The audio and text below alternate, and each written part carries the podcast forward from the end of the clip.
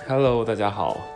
嗯，今天来录第二次音，嗯，跟大家分享一个我的生活小癖好。好了，呃，今天其实我中午才开始写作，但是因为在前面已经先想好了很多事情，所以呃写的很快，大概在四点半五点左右就写完了。那我自己就会需要每次写完文章，我都是。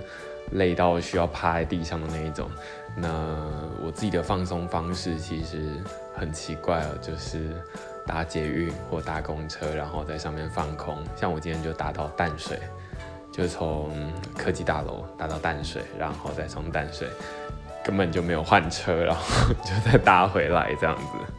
那这是一个我很喜欢的放松方式，反正就是看着风景在跑，然后看那时候正好是日落。觉得很漂亮。